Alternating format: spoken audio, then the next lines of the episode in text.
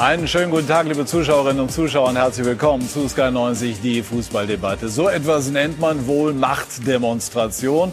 Vergangene Woche verloren die Bayern noch Corona geschwächt gegen Borussia Mönchengladbach, aber an diesem Wochenende rückten sie die Verhältnisse zurecht. Ein souveränes 4 zu 0 beim ersten FC Köln und die damit verbundene Botschaft, die Schale, so sehen Sie das beim FC Bayern, gehört nach München. Immerhin bleibt der BVB dran durch ein phasenweise begeisterndes 5 zu 1 gegen den Sportclub Freiburg. Oben also alles wie gewohnt, aber unten befinden sich Teams in Turbulenzen, die vor der Saison eigentlich ganz andere Pläne hatten. Das sind unsere Themen weiter sieglos.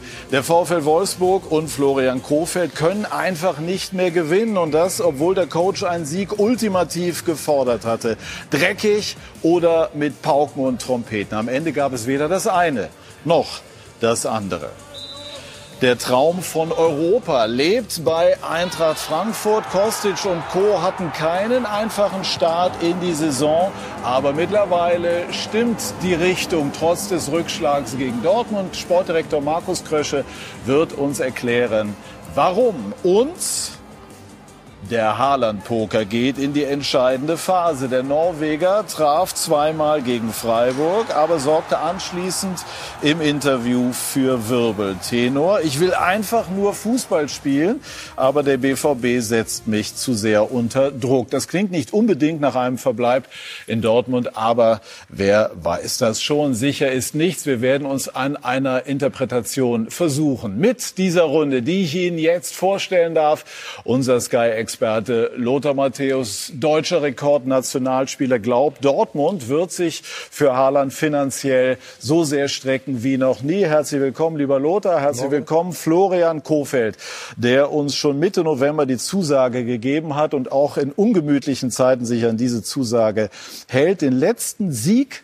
für den VfL gab es am 6. November und wir fragen uns mit Florian Kofeld, was ist seitdem passiert? Und ein herzliches Willkommen auch an Markus Krösche, Rekordspieler des SC Paderborn, Entdecker von Steffen Baumgart als Trainer und Sportdirektor von Eintracht Frankfurt. Und starten wir, Markus, die Sendung mit einer kleinen Anekdote. Sie haben das Anbahnungsgespräch mit Steffen Baumgart in Paderborn bei McDonalds äh, geführt. Also ein eher handfestes Ambiente. Welches Menü wurde denn von Ihnen beiden gewählt? Wir haben, glaube ich, gar nichts gegessen. Wir haben einfach nur einen Cappuccino getrunken. Aber es war zu dem Zeitpunkt äh, der, der einfachste Ort. Ähm, wir haben damals äh, ein Auswärtsspiel in Halle gehabt und äh, von Berlin nach Halle war es auch nicht so weit. Und dann haben wir gesagt, okay, wir treffen uns. Ich kannte mich in Halle nicht aus, er kannte sich in Halle nicht aus. Und haben gesagt, McDonald's. Und dann äh, hat es gepasst. Gut, bei McDonald's ein Cappuccino. Klingt ungewöhnlich. ja, mussten beide auf die Linie achten. Ja, sehr gut. Wir werden das dann nachher vertiefen. Wir haben eben gesprochen über den Traum von Europa. Äh, gibt es diese Sehnsucht auch in dieser Saison für die Eintracht? Ja, auf jeden Fall. Also es ist, äh, wir haben am Anfang der Saison schon gesagt, dass wir perspektivisch natürlich auch um die internationalen Plätze kämpfen wollen. Ähm, nach dem Saisonstart war das nicht so zu erwarten, dass wir jetzt nochmal in Tuchfühlung kommen, aber wir haben uns in den letzten Wochen und, und Monaten dann immer mehr gesteigert und jetzt wollen wir natürlich sehen, dass wir bis zum Schluss um die Plätze kämpfen. Florian, acht Pflichtspiele in Folge verloren, gestern dann das Unentschieden. Ist Trainer auch in solchen Phasen ein Traumberuf? Ja, absolut. Absolut, weil ich glaube, dass man äh, trotzdem viele Momente hat äh, im Job, die, die lohnenswert sind. Aber leider gehört momentan der Samstagnachmittag nicht immer dazu. Äh, und das ist eigentlich der wichtigste Moment. Ja, so ist das. Wir sprechen ausführlich und ähm, Lothar Matthäus bringt frische Eindrücke mit vom Topspiel gestern gegen Bayer Leverkusen. Und da äh, ist natürlich aufgefallen, dass Ginter, äh, Nationalspieler, Stammspieler, nicht gespielt hat. Lothar, sein Vertrag wird nicht verlängert werden. Ähm, wie interpretieren Sie das, was Sie gestern da erlebt haben? Ja, erstmals erinnert es mich an meine eigene Vergangenheit in München-Gladbach 1984, wie ich nach München gegangen bin, habe ich den Wechsel so im Februar bekannt gegeben und auf einmal saß ich auch am Wochenende später auf der Satzbank bei Waldhof Mannheim. Äh, ungewohnt für mich, auch nach äh, das erste Mal, glaube ich, als, als fitter Spieler nicht dabei zu sein. Und da hat mich Jupp Heynckes auf die Bank gesetzt. Und äh, wir waren noch im Meisterschaftsrennen. Also es war ein Fünfkampf damals, also nicht so ein bisschen langweilig wie heute. Äh, waren viele Mannschaften noch dabei. Und äh, nach 70 Minuten steht es 2 zu 1 für Waldhof Mannheim. Und dann hat er mich doch eingewechselt. Michael Fronzek raus, Matthäus rein, schieße ich zwei Tore und wir gewinnen noch das Spiel 3 zu 2 und bleiben bis zum Ende im Meisterschaftskampf dabei. Ist aber nur die Anekdote, wie ich das in München-Gladbach erlebt habe. Und gestern hat mich das Déjà-vu eingeholt. Kinder, Nationalspieler, äh, immer gespielt bei München-Gladbach in dieser Saison. Gestern das dritte Mal nicht. Dreimal haben sie ohne Kinder verloren, die Gladbacher, stecken mitten im Abstiegskampf. Wenn sie es noch nicht gemerkt haben, dann sage ich es ihnen nochmal, es sind nur drei, vier Punkte bis auf den Relegationsplatz, bis auf Platz 17. Und da muss, muss man aufpassen. Und ich bin halt der Meinung, die besten Spieler sollten spielen. Kinder hat sehr gut gespielt in, in, in München bei letzte Woche beim 2 zu 1 Sieg, wie die ganze Mannschaft. Und auf einmal sitzt der Spieler auf der Bank, weil man nach dem Spiel bei Bayern München sich ausgetauscht hat und keine weitere Zukunft gemeinsam sieht. Für mich müssen die Besten spielen, gerade in so einer brenzlichen Situation. Und Ginder ist ja nicht gestern, äh, äh, Friedrich ist ja nicht für Ginder in die Mannschaft gekommen. Das war ja dann so ein bisschen die Aussage von Max Eberl, von Adi Hütter man muss sie akzeptieren. Ich habe eine andere Meinung. Äh, Janschke hat ihn überholt, der in dieser Saison erst das dritte Mal von Anfang an gespielt hat. Und auch der junge, talentierte Bayer ist dann in die, äh, ins Spiel gekommen und Ginder weiterhin auf der Ersatzbank. Von dieser Seite sehe ich eigentlich keine Zukunft mehr für Ginder. Was könnte die Lösung sein? Müsste Aber auch für Zakaria. Zakaria ja. hat ja eine ähnliche Situation. Ich glaube, dass äh, München-Gladbach da klare Kante zeigt und sagt, die Spieler, die sind im nächsten Jahr nicht mehr da. Sie gehen ablösefrei, was ihnen wehtut, vor allem Max Eberl, der ja immer wieder die wirtschaftliche Situation ganz klar anspricht in Mönchengladbach. Und äh, ich glaube, dass eine frühzeitige Trennung für alle Seiten das Beste ist. Und da kommt mir immer Borussia Dortmund in, in, in, in Gedanken. Hinten eine Defensive ein bisschen Probleme. Ja, Ginter könnte das Problem lösen. Er kennt Rose, er kennt Borussia Dortmund. Ich weiß nicht, wie das Verhältnis ist mit Rose. Mhm. Ich weiß nicht, wie Borussia Dortmund denkt, aber er würde ganz sicher die Defensive in Dortmund verstärken. Und Zakaria ist ja in ganz Europa gefragt und äh, ich glaube, dass äh, Witzel einen schweren Stand zurzeit in Dortmund hat. Kennt natürlich auch Rose aus der Vergangenheit in München-Gladbach. Würde für mich auch Sinn machen, als Borussia Dortmund zum Beispiel diesen beiden Spieler vielleicht mal zu kontaktieren. Aber das ist nur meine persönliche Meinung. Es wäre auf jeden Fall schön, wenn sie bleiben würden in der Bundesliga und für Dortmund könnten sie ganz sicher auf diesen Positionen in Zukunft helfen. Gut, aber nochmal ablösefrei. Kurz, kurz und Sommer. knackig. Sie finden, Borussia Dortmund wäre gut beraten, sich mit Zakaria und Ginter zu beschäftigen. Wenn ich in der Verantwortung bei Borussia Dortmund stehen würde, aber ich stehe nicht, würde ich mich mit Ginder und Zakaria beschäftigen, weil ich glaube, dass sie beide eine Mannschaft wie Borussia Dortmund verstärken könnten. Wir werden nachher sprechen. Äh, über den Haaland-Poker haben wir schon angedeutet. Zunächst über den VfL Wolfsburg. Kurz und knapp mal vorneweg gefragt. Warum gewinnt der VfL nicht mehr, Florian? Kurze, knappe Frage, auf die es eigentlich keine kurze und knappe Antwort gibt, wenn man ehrlich ist. Also ich glaube, wir, ähm, wir sind schon eine Mannschaft, die über eine hohe individuelle Qualität grundsätzlich verfügt. Und trotzdem sind wir in eine Situation geraten, ähm, insbesondere über den Dezember, aber auch schon über die Phasen im September, Oktober, in der wir uns in der Tabelle natürlich in Regionen bewegen, die vielleicht erstmal so nicht erwartbar waren. Und ähm, das fördert auch was in einer Mannschaft, das muss man klar sagen, dass dann Mechanismen in Gang kommen, die man sich vorher äh, gar nicht ja, äh, ausgemalt hat. Mhm. Und in dieser Phase sind wir jetzt. Aber ich finde, wir sind in der Phase, wo wir anfangen, dagegen anzugehen, uns dagegen zu wehren. Der Dezember war wirklich grausam, da gibt es kein anderes Wort für. Und jetzt haben wir in den letzten drei Wochen aus meiner Sicht eine Basis geschaffen über Trainingsarbeit, aber auch über die Art und Weise, wie wir Fußball spielen wollen, diese erstmal zu definieren, eine klare Haltung zu definieren, wie wir sein wollen auf dem Platz, dass wir uns wieder in die Lage versetzt haben, als Mannschaft Bundesligaspiele zu gewinnen. Das war gestern, glaube ich, das erste Mal deutlich sichtbar, auch für, für die breite Öffentlichkeit. In Bochum war es das noch nicht, mhm. muss man auch ehrlicherweise mhm. sagen. Und ähm, ich glaube, dass wenn wir diese Mentalität, diese Art und Weise jetzt beibehalten, dass wir dann sowohl als Mannschaft als auch individuell wieder in der Lage sind, Bundesligaspiele zu gewinnen. Nur, wir müssen uns immer im Klaren sein, äh, das ist kein Selbstverständnis, sondern wir müssen uns das in jedem Spiel erarbeiten. Und äh, das ist, glaube ich, etwas, was sehr wichtig ist. Gestern gab es trotz hohen Einsatzes und Aufwandes ein Unentschieden gegen Hertha BSC. Hertha ja auch nicht so wie gewünscht unterwegs. Jonas Friedrich fasst das kurz und knapp zusammen spielerisch einen Schritt gemacht und trotzdem über ein 0 zu 0 gegen Hertha BSC kamen Florian Kofeld und sein VfL Wolfsburg nicht hinaus. Sie hatten die Chancen dazu, zweimal eingeleitet von Jerome Roussillon, vergab zunächst Waldschmidt und dann auch Wout Weghorst Wolfsburg über weite Strecken in Durchgang 1 die dominierende Mannschaft. Kontroverse Szenen gab's auch. Hier hätte es eigentlich einen Elfmeter geben müssen. Das Foul von Jordan Torunariga gegen Renato Steffen. Das Ganze in der 39. Minute. Wenige Augenblicke später auf der anderen Seite. Der Treffer von Niklas Stark zählte nicht, weil zuvor abgepfiffen wegen eines Minimalkontakts von Ekelenkamp. Diese Szene auch sehr umstritten. Es hätte hier gut und gerne auch das Tor für Hertha BSC geben können. Durchgang 2. Beide Mannschaften neutralisierten sich weitgehend. Leichtes Chancenplus für den VfL, aber mehr auch nicht. Ja, also da gab es ja äh, zwei Aufreger, äh, muss man sagen. Ich nehme mal Markus Krösche mit rein. Ähm, wie hätten Sie die Szenen äh, entschieden, wenn Sie gepfiffen hätten? Elfmeter, der nicht gegeben wurde, Tor, das aberkannt wurde. Ja, ich glaube, den Elfmeter kann man geben. Ne? Das muss man. Kann man oder muss man? Ja, ich, ich, ist auf jeden Fall Kontakt da. Also von daher, glaube ich, kann sich keiner beschweren, wenn der Elfmeter gegeben wurde.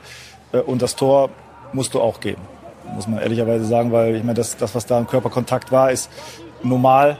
Und von daher muss man äh, ganz klar sagen, dass man das Tor geben muss. Wenn ich die ganze Entscheidung in den letzten zwei, drei Jahre verfolge, dann ist es ein klarer Elfmeter und es ist ein klares Tor. Also wäre es wahrscheinlich 1-1 ausgegangen. Aber man weiß natürlich nicht, wie das Spiel verläuft, weil der Elfmeter wäre vorher gepfiffen worden. Ja, ganz anderer Spielverlauf. Aber wie gesagt, nur die beiden Entscheidungen hätte ich äh, andersrum entschieden mit der Schiedsrichter. Kurze Erläuterung noch. Also hier bei dem Tor, es war schon äh, vor der Torerzielung, eine meiner Lieblingsformulierungen aus der Schiedsrichtersprache, abgepfiffen, sodass es dann nicht mehr vom VAR gecheckt bzw. zurückgenommen werden konnte konnte. Florian, haben Sie in der Szene Glück gehabt und vorher Pech? Also hat sich das in gewisser Weise, so wie wir es jetzt hier schon gesagt haben, ausgeglichen? Ja, ich bin aber auch komplett bei Lothar in der Hinsicht, dass man nicht sagen kann, wie das Spiel verläuft. Wenn wir in Führung gehen, gerade in unserer Situation, dann löst das was, auch mental, ganz sicher. Und äh, ich bin da genau, aber bei der Einschätzung der Szenen genauso. Also klarer Elfmeter für uns, Tor für Hertha musst du auch geben gab dann am Ende auch noch mal so die eine oder andere Szene, wo ich mir auch gewünscht hätte, dass wir vielleicht eine Überzahl zu Ende spielen. Und ähm, aber das ist dann auch und da darfst du jetzt nicht drüber jammern. Es passiert und äh, jetzt wird's weitergehen in Leipzig. Markus, Sie sind äh, so erfahren, ich habe das ja eben auch schon angesprochen. A-Jugendmeister übrigens auch mit Werder Bremen. Ähm, was haben Sie einen Ansatz, warum der VfL Wolfsburg äh, im Moment solche Schwierigkeiten hat, obwohl ja auf dem Papier hohe individuelle Qualität da ist?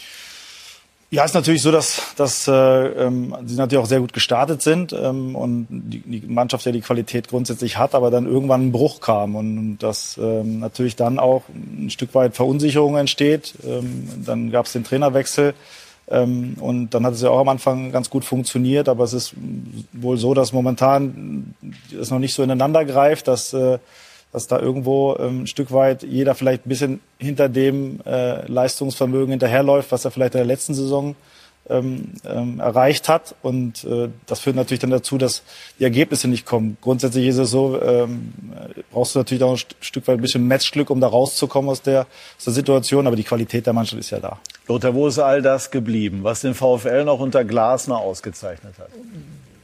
Ja, es ist vielleicht ein bisschen auch über, die, über, über der Form gespielt worden. Vielleicht haben sie gestern, letztes Jahr überperformt und jetzt ein bisschen drunter und dann ist man in der Bundesliga im Endeffekt international dabei oder auch hinten dabei. Und das kann sich alles ganz schnell ändern. Die Tabelle ist sehr eng zusammen, gerade im Mittelfeld. Zwei, drei Siege, dann bist du wieder international dabei. Von Wolfsburger Seite zwei, drei Niederlagen der Frankfurter, dann sind sie wieder weg vom internationalen Geschäft.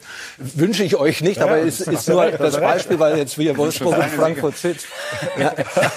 Nein, und äh, so so ist die Bundesliga. Und deswegen, wie gesagt, bin ich ja auch ein bisschen so bei Gladbach, was ich vorher gesagt habe. Die müssen aufpassen, dass sie da unten rauskommen. Auch qualitativ einen guten Kader. Mhm. Ganz sicher nicht dem Tabellenplatz entsprechend, aber es kann sehr schnell gehen. Und dann, wenn man eben dann so einen Negativlauf hat, auch wie der VfL Wolfsburg in den letzten eineinhalb, zwei Monaten, ja, dann braucht man einfach ein Erfolgserlebnis. Und ich glaube, das könnte so der, der Schritt sein, der, der, der Schalter sein, der die Köpfe wieder frei macht. Und das Erfolgserlebnis blieb gestern aus, trotz vieler Hochkaräter, die sie gehabt haben, um eben auch Tore zu erzielen. Das haben sie nicht genutzt und normalerweise macht Weghorst das Tor, normalerweise macht äh, Waldschmidt das Tor. Also die Möglichkeiten wären alle da gewesen, aber es hat eben nicht funktioniert.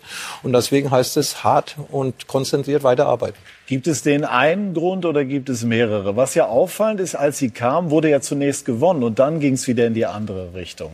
Wie passt das alles zusammen? Ich glaube, dass, ähm, dass wir im Gesamtkonstrukt in Wolfsburg äh, das Thema schon hatten, dass wir erstmal uns klar festlegen wollen, wie wir Fußball spielen wollen. Und ich äh, bin schon. War der, das nicht klar? Na, ich bin schon der Meinung, dass wir äh, uns da auf den Weg gemacht haben. Und dass wir insbesondere jetzt die Wochen nach Weihnachten genutzt haben, um klar zu formulieren, was ist unsere, ich nenne es mal, fußballerische Identität. Und wie sieht die aus? Die sieht aus, dass wir uns über eine schon sehr aggressive Defensive definieren, versuchen wollen, hohes Pressing zu spielen, aggressiv zu spielen, Gegenpressing zu spielen, was auch was mit Mut zu tun hat. Aber das nicht der einzige Schritt sein soll, sondern dass wir auch mutigen, konstruktiven, zielstrebigen Kombinationsfußball spielen wollen. Und äh, das zusammenzubringen, ist, glaube ich, auch das, was diesem Kader am besten tut. Weil wir haben sehr gute Verteidiger in unserer Mannschaft. Wir haben eine Dreierkette aktuell mit Jay Brooks, Maxence Lacroix und, und Sepp Bonneau, wo ein Josh Kilavogui noch auf der Bank sitzt aktuell wo man, glaube ich, nicht über die individuelle Qualität der Verteidiger sprechen muss. Aber wir haben auch Spielertypen, die sich über Fußball definieren. Max Arnold, ein Luca Waldschmidt, äh, um nur zwei zu nennen. Und das zusammenzubringen, ist die große Aufgabe, weil dahinter muss sich eine Mannschaft vereinen, dass sie genau weiß, wie sie Fußball spielen will. Und dann können wir alle anderen Themen bearbeiten. Und das zweite Thema ist auch ganz klar, diese Gruppe, die letztes Jahr die Champions League erreicht hat, ist angereichert worden über nochmal sehr viel mehr Qualität. Luca Waldschmidt ist geholt worden, ein, ähm, ein Lukas Mescher ist geholt worden, um nur zwei Beispiele zu nennen. Und damit verändert sich natürlich auch eine Gruppe. Und wir haben es bislang nicht geschafft, aber auch da sehe ich uns auf dem Weg, dass wir eine klare Gruppenhierarchie und Struktur herausbilden. Und ich habe es aber auch öffentlich gesagt, die letzten drei Wochen waren sehr gut und ich sehe uns da auf einem guten Weg. Wer müsste denn vorweggehen? Naja, wir haben klassische Typen, die da vorweggehen können. Natürlich kann Wout Weghorst vorweggehen, äh, um ihn zu nennen. Natürlich kann Max Arnold vorweggehen. Und sie tun das auch in ihrem Maße. Natürlich wachsen andere Spieler da rein, wie ein Sepp Bono aktuell. Ein Jay Brooks ist da. Und trotzdem gibt es ja auch etwas in einer Mannschaft, was sich dann finden muss. Und äh, das ist in dieser Saison leider etwas zu spät passiert. Das muss man nüchtern so konstatieren.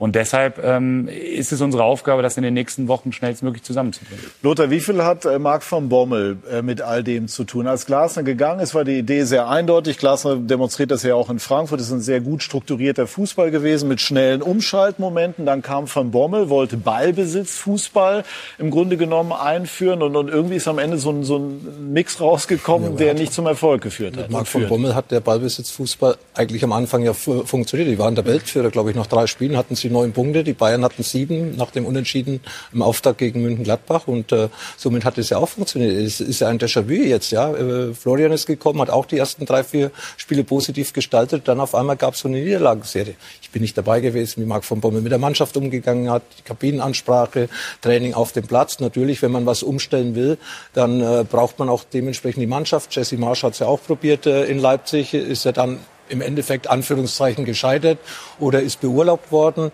war man auch nicht zufrieden. Und äh, deswegen ist es schon immer wichtig, gerade bei einer erfolgreichen Mannschaft, ja, äh, da was zu ändern. Wenn die Mannschaft das gewohnt war, auch Julian Nagelsmann in München hat jetzt auch nicht alles, was Hansi Flick vorher aufgebaut, äh, umgeworfen und seinen Stil äh, von, war ein ähnlicher Stil, aber natürlich an kleinen Stellschrauben zu drehen, ist vernünftig. Aber wie gesagt, äh, das von der Entfernung zu beobachten über längere Zeit, wie ein Trainer mit der Mannschaft arbeitet. Auch Glasner hatte am Anfang Schwierigkeiten in Frankfurt. Aber man hat das Vertrauen zueinander gehabt, neu formierte Mannschaft, äh, auch das Umfeld neu. Bei Frankfurt war alles neu. Man wusste, man braucht Zeit und diese Zeit ja, äh, hat äh, im Endeffekt Frankfurt den Erfolg gebracht. Und äh, deswegen ist meiner Meinung nach äh, das in, in Wolfsburg eigentlich gar nicht nachvollziehbar, dass das jetzt zweimal so passiert ist mit, dieser, mit diesen negativen Ergebnissen.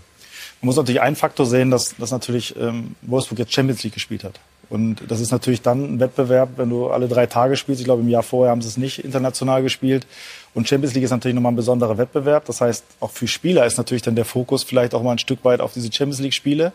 Und äh, diese Doppelbelastung äh, kann natürlich dann auch dazu führen, dass. Aber dafür sind es Profis. Ja, aber es ist natürlich trotzdem so, dass, dass äh, eine Doppelbelastung mit, dann mit Champions League schon nochmal was anderes ist. Und das kann natürlich auch dazu führen, dass wenn dann auch die Ergebnisse dort dann nicht kommen, dass man dann ähm, auch, sagen wir mal, die Bundesligaspiele muss man auch bestreiten. Die Wahrnehmung von Wolfsburg ist eine andere, als es vorher noch war. Die Gegner äh, stellen sich anders darauf ein, äh, ändern ihre Spielweise auf Wolfsburg und dann hast du als Mannschaft auch andere Herausforderungen. Die musst du auch erstmal meistern. Erklärt aber dann auch nicht acht Pflichtspielniederlagen in Folge. Sind Sie in der jetzigen Phase von sich selber enttäuscht als Trainer?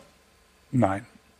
nicht enttäuscht, aber natürlich äh, hinterfragt man sich auch in solchen Zeiten. Also ich bin kein Typ, der dann, der dann sagt, ja, ich mache alles richtig und alle anderen machen alles falsch. Auf mhm. gar keinen Fall, weil ich verstehe Trainer sein so, dass es vor allen Dingen eine gute Verbindung zwischen Mannschaft und Trainer gibt und es in die gleiche Richtung geht. Im Idealfall dann natürlich auch mit Management und äh, wenn das alles zusammenpasst, dann sehe ich die höchsten Wahrscheinlichkeiten auf Erfolg.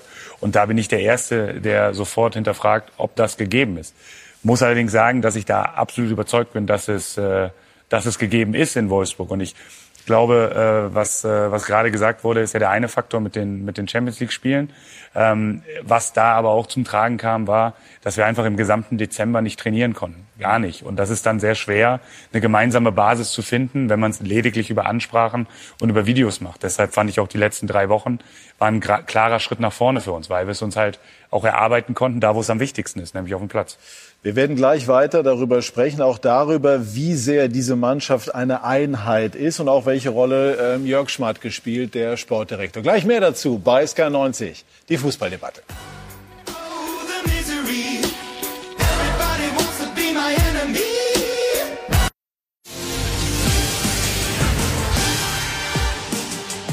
Wir sind zurück bei SK90, die Fußballdebatte und sprechen weiterhin über die Situation des VfL Wolfsburg gemeinsam mit Florian Kofeld. Florian, um so ein bisschen mehr in die Thematik einzutauchen, heißt es, wenn man sich so in Wolfsburg ein bisschen umhört. Also es gibt mittlerweile sehr ausgeprägte Egos. Die Disziplin lässt in Teilen zu wünschen übrig. Der Teamgedanke als solcher steht bei dem einen oder anderen, so wird gesagt, nicht über allem. Wie nehmen Sie das wahr? Ist diese Mannschaft ein verschworener Haufen? Es ist eine Gruppe, die sich finden muss. Und äh, ich habe das ja eben schon in meinem Eingangsstatement gesagt. Es ist, es macht etwas mit einer Mannschaft, die sehr erfolgreich war, wo ein gewisser Stamm von Spielern war, wenn dann noch mal etwas Neues dazukommt. Und äh, diesen Schritt machen wir gerade. Ähm, ich würde aber keinem meiner Spieler unterstellen, dass er nicht will oder dass er das Ego über die Mannschaft stellt. Das überhaupt nicht. Nur, das ist manchmal schwierig, diese Rollen dann neu zu finden und neu zu definieren. Und da äh, sind wir dabei. Sind aber auch Spieler dabei, die äh, weg wollten. Wechhorst beispielsweise ist so so ein, ein Spielertyp. Haben Sie das Gefühl, dass er, dass er komplett hinter diesem Thema VfL Wolfsburg steht? So wie er sich im Alltag gibt, ja, unbedingt. Ähm, nichtsdestotrotz ist es natürlich ein Thema, da müssen wir, müssen wir nicht drum rumreden, äh, dass es den einen oder anderen Gedanken gab im Sommer, vielleicht jetzt auch nochmal gerade aktuell ähm, thematisiert. Und dass das dann auch wieder ein Thema werden kann in der Kabine, im Drumherum, äh, da müssen wir uns, glaube ich, auch nichts vormachen. Aber ähm, Wout lässt gerade was Einsatzbereitschaft angeht, da keine Fragezeichen offen und dementsprechend ist es dann kein großes Thema. Lothar, wie bewerten Sie die Auftritte von Welchhaus bisher in dieser Saison? Wir hatten natürlich letztes Jahr getroffen, ähnlich wie Silber in Leipzig, hat seine Zeit gebraucht. Silber Wekos spielt noch beim gleichen Verein. Ja, aber es hat sich einfach was verändert. Deswegen auch seine Trefferquote nicht so hoch. Deswegen auch eine gewisse Unzufriedenheit. Vielleicht lässt das nach außen so ein bisschen äh, Spekulation offen. Andererseits äh, glaube ich nicht, dass ein Spieler, wenn er auf dem Platz steht, die Chance absichtlich den Torhüter in der Hand schießt. Letztes Jahr wäre er vielleicht reingekommen aufgrund der Leichtigkeit, aufgrund des Erfolges, aufgrund des Gefühls, das Wekos für sich selbst gehabt hat. Und jetzt äh, denkt er vielleicht zu viel nach, zweifelt vielleicht ein bisschen, denkt natürlich auch nicht nur über sich nach, sondern warum funktioniert es in der Mannschaft nicht. Letztes Jahr so wunderschön, Tabellenplatz 4, Champions League Teilnahme, jetzt auf einmal auch wie München-Gladbach im Endeffekt schon ein bisschen im Abstiegsstrudel drin, würde ich sagen.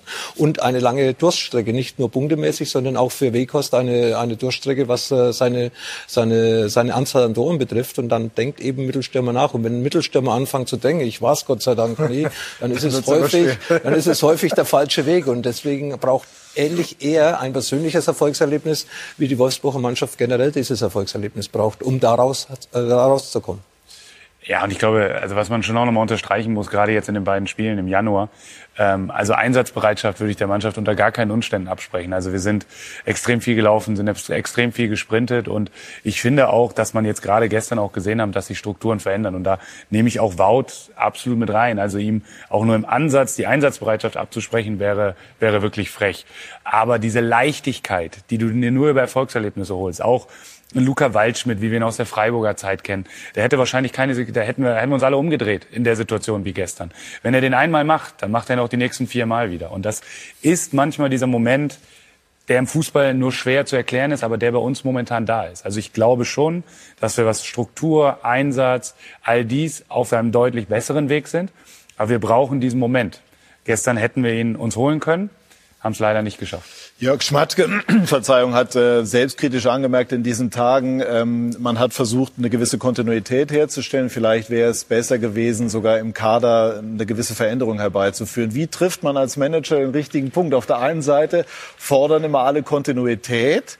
Das ist ja oft auch ein Erfolgsrezept. Und auf der anderen Seite, das, den Eindruck hat man auch in Gladbach, ist es manchmal wichtig, auch ähm, proaktiv sozusagen einen Kader zu, zu beleben. Ja, das ist natürlich wirklich ein schwieriger, äh, ein schwieriger Punkt, weil du natürlich auf der einen Seite brauchst du natürlich Kontinuität, damit Automatismen äh, auch sicher oder dass sie bleiben und dass du eine Weiterentwicklung forcieren kannst. Auf der anderen Seite brauchst du natürlich auch frisches Blut. Da diesen richtigen Mix zu finden, ist natürlich nicht so einfach.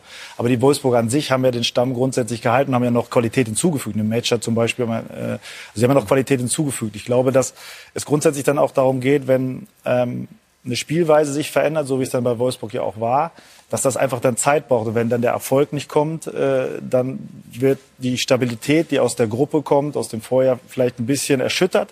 Die Neuen, Neuen brauchen etwas mehr Zeit, um sich äh, zu akklimatisieren, weil sie natürlich der Stamm dann auch wankt. Und das ist halt eine Kombination aus beiden. Aber grundsätzlich ähm, muss man das immer situativ entscheiden. Aber ich bin grundsätzlich dafür, dass man sagt, eine gewisse Stabilität zu haben, ähm, ähm, um dann wirklich nur punktuell hinzuzufügen. Wenn Sie so erklären, versteht man das und man hat auch den Eindruck, dass Sie ähm, Verständnis für Ihre Spieler aufbringen. Jetzt wäre so das alte hergebrachte Rezept noch aus den Zeiten von Lothar gewesen. Ein Trainer kommt und setzt das berühmte Zeichen, indem er einen oder zwei namhafte Spieler aussortiert. Wäre das auch ein Ansatz gewesen, um allen zu zeigen, das Team, der Teamgedanke steht über allem?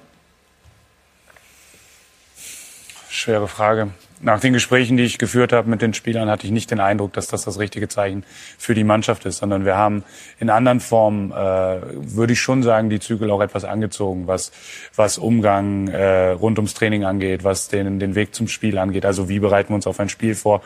Und äh, da haben alle Spieler sich dann halt einfach auch sehr, sehr einsichtig und, äh, und willig gezeigt. Und ich bin kein Typ, der ein Zeichen setzt, nur um eins zu setzen, sondern mhm. es muss auch gut begründbar sein. Und äh, da hat kein Spieler einen Anlass für gegeben.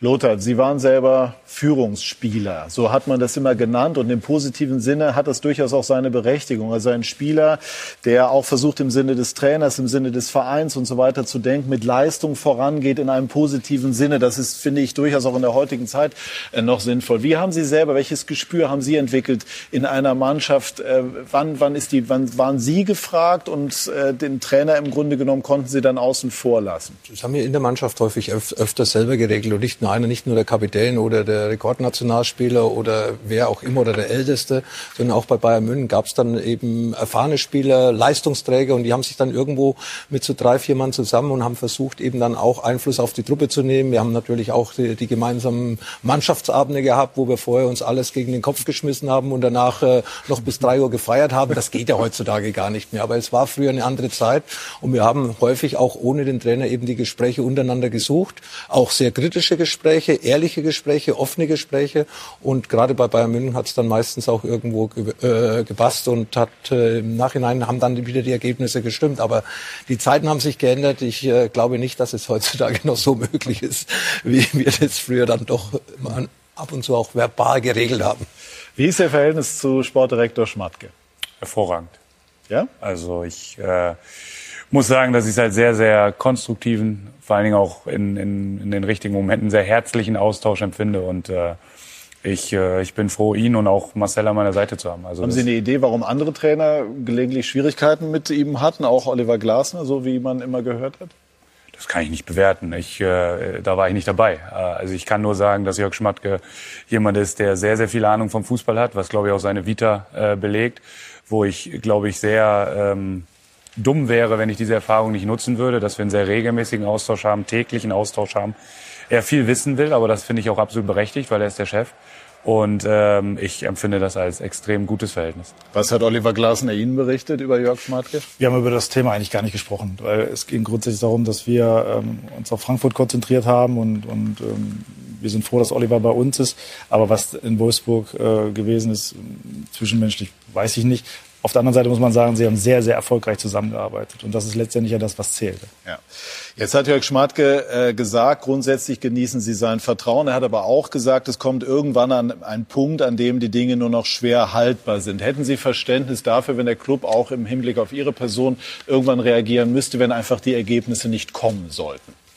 Ein Verein und äh, auch ein Manager äh, hat immer im Interesse des Vereins zu handeln. Und äh, da spielt äh, die persönliche Überzeugung, äh, glaube ich, eine große Rolle. Ich spüre im Innenleben ein großes Vertrauen der Mannschaft. Ich spüre ein extrem großes Vertrauen von Jörg und Marcel und äh, glaube, dass wir noch sehr weit von diesem Punkt weg sind. Nur letztendlich liegt dieser liegt das nicht in meiner äh, in meiner Verantwortung. Aber mein Gefühl und mein Umgang sagt mir, dass wir von diesem Punkt noch weit weg sind, weil wir an diesen gemeinsamen Weg jetzt gerade glauben und der Überzeugung sind, dass wir das gemeinsam bewältigen. Entscheidet sich in den nächsten Wochen möglicherweise Ihre Karriere? Sie sind in Bremen mit ganz, ganz großen Hoffnungen gestartet. Das Ende war nicht optimal und jetzt in Wolfsburg gibt es eine Niederlagenserie. Wie schätzen Sie Ihre persönliche Situation jetzt ein? Naja, ich weiß schon, dass äh, das jetzt ein wichtiger Punkt auch ist in dem Sinne, wie ich wahrgenommen werde. Ähm, ich glaube trotzdem, dass es auch Momente gibt, die dann auch in der, in der Branche selber oder sagen wir mal von, von, von Fußballkennern auch bewertet werden können, dass es letztendlich auch Momente gibt, die für einen Trainer schwer beeinflussbar sind in manchen Momenten. Ich zweifle nicht an mir selber, aber ich hinterfrage mich. Und äh, das ist, glaube ich, aus meiner Sicht eine ganz gute Mischung. Was danach kommt, wie die Situation jetzt weiterläuft, das kann ich auch jetzt nicht über Reden beeinflussen, sondern das muss ich über gute Arbeit beeinflussen. Und äh, natürlich möchte ich äh, erfolgreich sein und natürlich möchte ich so gerne so hoch wie möglich arbeiten und so lange wie möglich arbeiten. Aber das werde ich nicht dadurch beeinflussen, dass ich jetzt hier toll die Fragen beantworte, sondern dass wir Ergebnisse liefern. Aber Sie sind immer noch der Richtige in diesem Job für den VfL Wolfsburg in diesem Moment, nach Ihrer Überzeugung. Ja. Ich glaube, dass wir dann das Thema bis hierher gut besprochen haben, haben einen guten Eindruck jetzt äh, gewonnen, wie die Situation ist beim VfL Wolfsburg, dass sie jetzt äh, Siege einfahren müssen in den kommenden Wochen. Das ist, äh, glaube ich, soweit allen bekannt. Und wir sprechen jetzt über Eintracht Frankfurt, Markus Krösche. Und äh, da habe ich auch ein, ich hoffe, ich finde das jetzt, ein nettes Zitat von Ihnen gelesen in der Vorbereitung, mal grundsätzlich über Fußball. Im Fußball gibt es, so haben Sie gesagt, entweder nur total super oder total schlecht. Wo steht denn die Eintracht im Moment? Ja, wir stehen gut da, das muss man sagen. Also ähm, total super oder total ich sag, wir stehen gut da. Ja. Ich versuche den Mittelweg zu finden. Ähm, also na, gibt's ihn doch. ja, ja, für mich in der Warnung natürlich klar. Also klar, wir leben im Fußball und äh, ist natürlich ein sehr großes öffentliches Interesse und dann ist es natürlich auch gerade was mediale Berichterstattung angeht, gibt's immer hier oben oder da unten und wir, die im Fußball operativ arbeiten müssen, sehen, dass wir einen gewissen Mittelweg finden. Und ähm, wir haben sehr, sehr viele Probleme gehabt am Anfang ähm, ähm, in der Art und Weise, wie wir Fußball spielen, äh, plus eine gewisse Konstanz zu haben und äh, auch ähm, die Idee von Oliver Glasner, bis die dann ein Stück weit gegriffen hat, hat gedauert. Ähm, aber wir sind jetzt in den letzten Wochen äh, auf einem sehr, sehr guten Weg. Aber es gibt natürlich noch so viele Dinge, die wir, die wir besser machen können. Aber wir sind jetzt nicht ganz unzufrieden. Eintracht Frankfurt hat eine große emotionale Wucht. Das ist bei Traditionsvereinen so. Das macht sie auch so faszinierend. Ist die Eintracht mittlerweile für Sie schon eine Herzensangelegenheit geworden? Ja, das kann man schon so sagen. Also es macht äh, unheimlich viel Spaß. Natürlich wusste ich auch vorher, was ich, auf was ich mich einlasse, dass es ein, ein sehr großer Club ist, ein sehr emotionaler Club ist. Und wenn du dann arbeitest, äh, dort arbeitest jeden Tag, dann spürst du das natürlich auch. Ähm, und, äh, aber es macht mir sehr viel Spaß. Man muss sagen, die alle Mitarbeiter, die dort sind, äh, die sind, äh, die lieben diesen Club. Ähm, äh, wir haben ein sehr, sehr gutes Miteinander im Vorstand mit Axel Hellmann, Oliver Frankenbach und auch mit dem Aufsichtsrat. Ähm, aber es macht mir sehr, sehr viel Spaß. Also ich gehe sehr gerne ähm, zur Arbeit und auch in der Phase, als es nicht so gelaufen ist, bin ich gerne zur Arbeit gegangen, weil auf der einen Seite eine extreme Rückendeckung gespürt habe, auch ein Vertrauen in das, was wir tun und von daher ja, kann man schon von einer Herzensangelegenheit sprechen. Auch Vinko Bicanic hat festgestellt, dass Markus Kröscher angekommen ist bei der Eintracht. Es läuft bei der Eintracht. Und als einen beneidenswerten Mann darf man sich Markus Krösche vorstellen. Ich ähm, freue mich immer, äh, zur Arbeit zu kommen. Ich freue mich für Eintracht Frankfurt äh, zu arbeiten. Die Eintracht steht gut da. Europa im Blick. Eine Mannschaft zu großem fähig, das hat sie gezeigt, aber es hat gedauert. Im letzten Juni.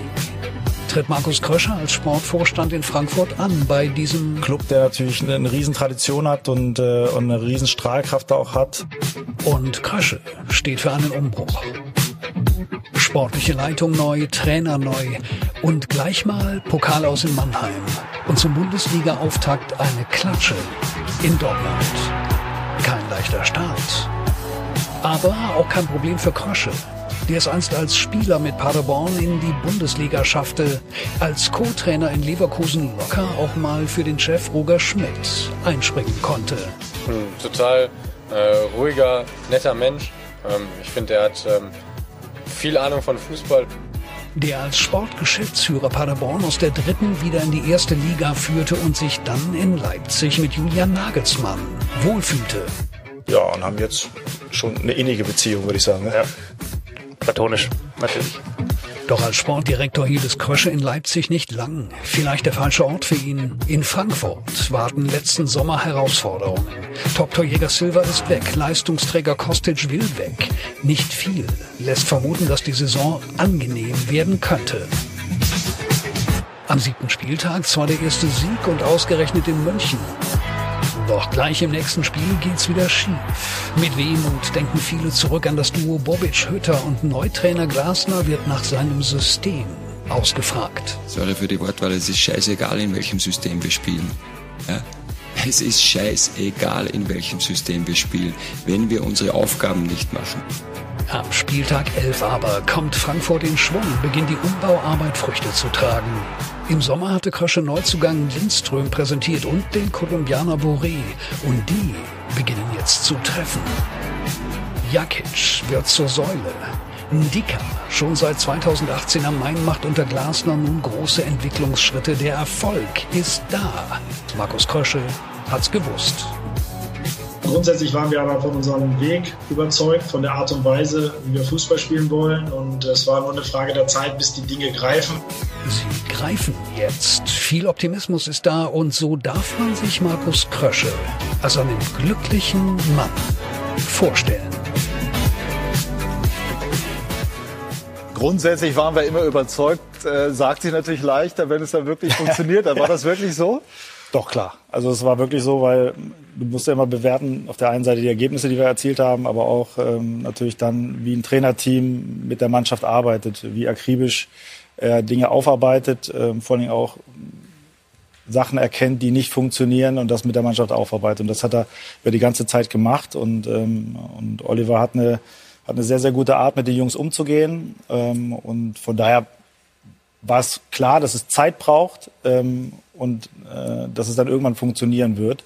Ähm, aber natürlich muss man auch ehrlicherweise sagen, brauchst du auch ein bisschen Glück. Und äh, das hatten wir natürlich dann in der Woche, wo wir dann in Piraeus gewonnen haben und dann äh, dieses Knackspiel hatten in, in Fürth, wo ja. wir ja, äh, kurz vor Schluss den Ausgleich bekommen und dann trotzdem zwei Minuten später noch das 2-1 machen. Ähm, aber im Großen und Ganzen waren wir natürlich immer überzeugt, klar.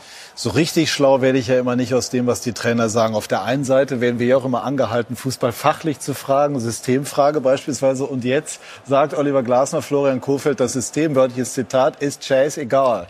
Was, was denn nun? Ist es so? Ja. Ganz also, egal ist es nicht. Nein, ne? natürlich nicht, aber er hat ja auch präzisiert, dass die Aufgaben in den Systemen ja. wichtig sind. Und da hört es dann manchmal bei Journalisten auch auf bei der Nachfrage. Nein, nein, nein, nein. Das, äh Jetzt wollen wir auch nicht zu scharf werden. Nein, äh, natürlich ist es so, dass man. Du hast schon als Trainer Einfluss äh, indem du beispielsweise Systeme so einstudierst, dass die Mannschaft sie dann entsprechend verinnerlicht. Haben wir eben bei Wolfsburg auch darüber gesprochen. Na klar, und ich glaube, das, äh, es zeigt sich auch, dass dieser Trend der letzten Jahre mit vielen Grundordnungen wieder ein bisschen verschwindet, sondern dass halt einzelne Systeme kommen und dann die Aufgaben im System wichtig werden. Lothar, haben Sie Eintracht Frankfurt diesen Turnaround während der Saison ähm, zugetraut, auch wenn jetzt am vergangenen Wochenende, wir waren ja gemeinsam da, dann gegen Borussia Dortmund nach sehr gutem äh, Auftakt dann doch noch verloren wurde? Ja, da haben sie gut gespielt, über bis 70 Minuten. Dann ist Sebastian Rode ausgewechselt worden, der Stabilisator vor der Abwehr, verständlich ausgewechselt. Er war lange verletzt, deswegen hat ihn der Trainer auch nicht 90 Minuten auf dem Platz sein lassen. Und dann kam Knacks in, die, in, in Spieler Frankfurt, aber grundsätzlich hat Frankfurt immer äh, von Anfang an. Und äh, wenn Markus nicht überzeugt wäre, hat er die neuen Spieler geholt, er hat den Trainer geholt, äh, er war ja da involviert, da muss er ja überzeugt sein. Also dann würde er sonst äh, an sich, würde, würde an sich selbst nicht glauben. Und äh, natürlich braucht sowas Zeit, das hat man gerade gehört. Und äh, die Mannschaft, äh, die haben einen super Torhüter, die haben mit Kostic, der ja Abwanderungsgedanken gehabt hat, auch nicht ganz bei, bei der Sache war, jetzt wieder voll dabei ist. Und da sieht man auch, wie wichtig er ist. Ich habe ihn hier gegen Bayern gespielt. Äh, Trapp und Kostic haben das Spiel alleine entschieden praktisch, um die anderen nicht zu schmälern. Aber das waren so die Spieler, die mir am meisten aufgefallen sind. Jetzt die neuen Treffen vorne, das hat man, äh, hat man in den ersten Spielen vermisst. Äh, Silver 27 Tore letztes Jahr in Frankfurt gemacht. Und natürlich äh, habe habe ich Frankfurt so auf den Zettel gehabt, dass ich sage, also mit dem Abstieg haben sie schon mal nichts zu tun. Stabil im Mittelfeld mit der neu formierten Mannschaft, mit, der, mit dem neuen Trainer, dass es Zeit dauert. Und dann, dass sie im Dezember so durchgestartet sind äh, mit dieser Erfolgsserie. Sie sind, äh, glaube ich, noch besser gewesen wie Bayern München oder bis jetzt noch besser wie Bayern München in den letzten sechs, acht Wochen. Also nee, das war dann schon überraschend, genauso wie es überraschend schlecht gelaufen ist. Da sind wieder bei gut und schlecht. So überraschend gut ist es dann gelaufen in den letzten zwei Monaten. Und äh, die Mannschaft, vor allem wenn sie die Fans dahinter hat, auch in der Europa League äh, tolle, tolle Spiele geliefert, äh, qualifiziert äh, für die nächste Runde. Und von dieser Seite her hat äh, Frankfurt schon eine Qualität äh, mit äh, tollen Spielern mit einem tollen Publikum, mit tollen Fans dahinter, die im Endeffekt immer für solche Überraschungen nach oben gut sind, weil sie auch von der Motivation, von, äh, von der Stimmung äh, sich begeistern lassen. Und die Fans tragen dann auch schon ihren Teil dazu bei. Deswegen wäre es nicht nur für Frankfurt schön, wenn die Fans wieder dabei wären, sondern Klar. generell für den Fußball. Ja, Corona bestimmt äh, alles in diesen Tagen. Jetzt auch bei der Eintracht aktuell. Äh, Trapp und äh, Kostic äh, sind nicht dabei heute Nachmittag beim Spiel gegen Augsburg wegen, La also ja, positiver PCR-Test. Äh, wie genau ist die Situation? Ja, es ist ja so, dass, dass, dass es diesen Grenzwert gibt und sie sind halt äh, nah an diesem Grenzwert und somit sind die halt äh, faktisch dann Corona-positiv und somit heute nicht dabei. Aber wie haben die das aufgenommen? Ja, ist natürlich für einen Spieler immer blöd, ähm, weil wenn du diese Nachricht bekommst, weil sie schränken sich ja schon ein, auch mit ihren privaten Kontakten und, und versuchen da immer sich nicht in, zu infizieren. Wir versuchen das Konzer äh, Hygienekonzept sehr gut einzuhalten. Und wenn du dann die Nachricht bekommst, ist natürlich extrem ärgerlich für die Jungs. Aber das ist halt so, das sind die Zeiten. Ähm, wir müssen alle damit leben. Und jetzt hat es die beiden leider getroffen und hoffen natürlich trotzdem, dass sie so schnell wie möglich wieder zurückkommen. Schaut man äh, im Verein, das ist eine Frage auch für Florian Kofel im Moment im Grunde genommen immer Tag für Tag und hofft im Grunde genommen immer erstmal als Kernbotschaft, dass alle Tests negativ ausfallen? Ja, das ist schon so, dass es den Alltag bestimmt. Das muss man einfach sagen. Ich meine, wenn man sieht, die Zahlen, wie die denn auch generell in Deutschland gestiegen sind oder in allen Ländern ähm, durch die neue Variante, ähm, ist das normal, dass momentan der Tagesablauf wirklich danach mhm. auch äh, orientiert wird, wer ist jetzt äh, vielleicht in, äh, infektiös oder wer hat, ist Corona positiv. Das ist aber die Zeit und damit müssen wir leben, aber es ist schon ein, ein Schwerpunkt, klar. Ja, absolut ich nenne unseren Hygienebeauftragten immer den wichtigsten Mann im Verein aktuell. und äh, das ist schon so, dass man da mit einem bangen Blick jeden Morgen schaut, wer denn dann zur Verfügung steht. Und ich glaube, es momentan halt einfach auch eine große Herausforderung für alle ist, die in der Liga dabei sind, weil ähm, es ja auch das private Umfeld unglaublich einschränkt und äh, man da sehr darauf achten muss. Aber ich nehme das schon so wahr, dass das auch alle, alle tun. Kostic nicht dabei, heute Trapp auch nicht. Über ihn werden wir gleich sprechen. Der Lothar Matthäus, äh, kann man fast sagen, ist Trapp-Fan. Werden wir gleich nochmal im Einzel bewertet sich jedenfalls seine Leistung sehr, sehr hoch, Lothar. Hören wir gleich bei SK90 die Fußballdebatte.